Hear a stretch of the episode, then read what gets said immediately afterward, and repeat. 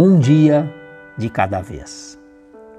Quem de vocês, por mais que se preocupe, pode acrescentar uma hora que seja à sua vida?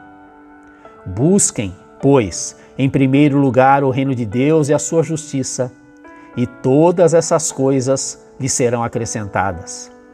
Portanto, não se preocupem com o amanhã. Palavras de Jesus, Evangelho de Mateus, capítulo 6, versos 27, 33 e 34. Nosso mundo é muito agitado.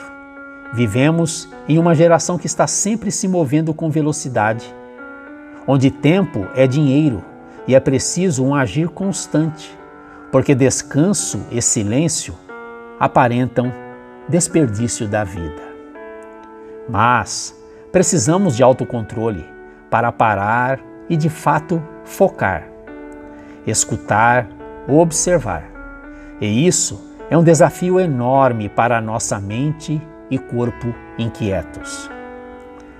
Elizabeth Elliot, escritora e missionária, deixou escrito em um dos seus livros: Inquietação e impaciência nada mudam, a não ser mudar a nossa paz e alegria.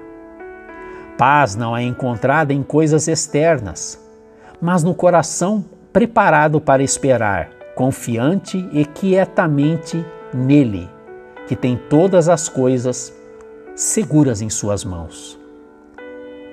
A paz não vem dos sentimentos, ela vem apesar dos sentimentos.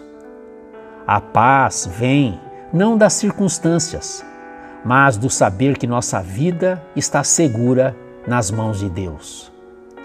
Viver na ansiedade só paralisa nossas vidas. Elizabeth Elliot acrescenta: a vida de fé é vivida apenas um dia de cada vez e tem que ser vivida desse modo realmente. Não olhando sempre para o futuro e pensando que a vida real está na próxima esquina. É apenas pelo hoje que somos chamados a ser responsáveis Deus ainda é o dono do amanhã. Desse modo, nada é tão seguro que entregar um futuro desconhecido a um Deus conhecido.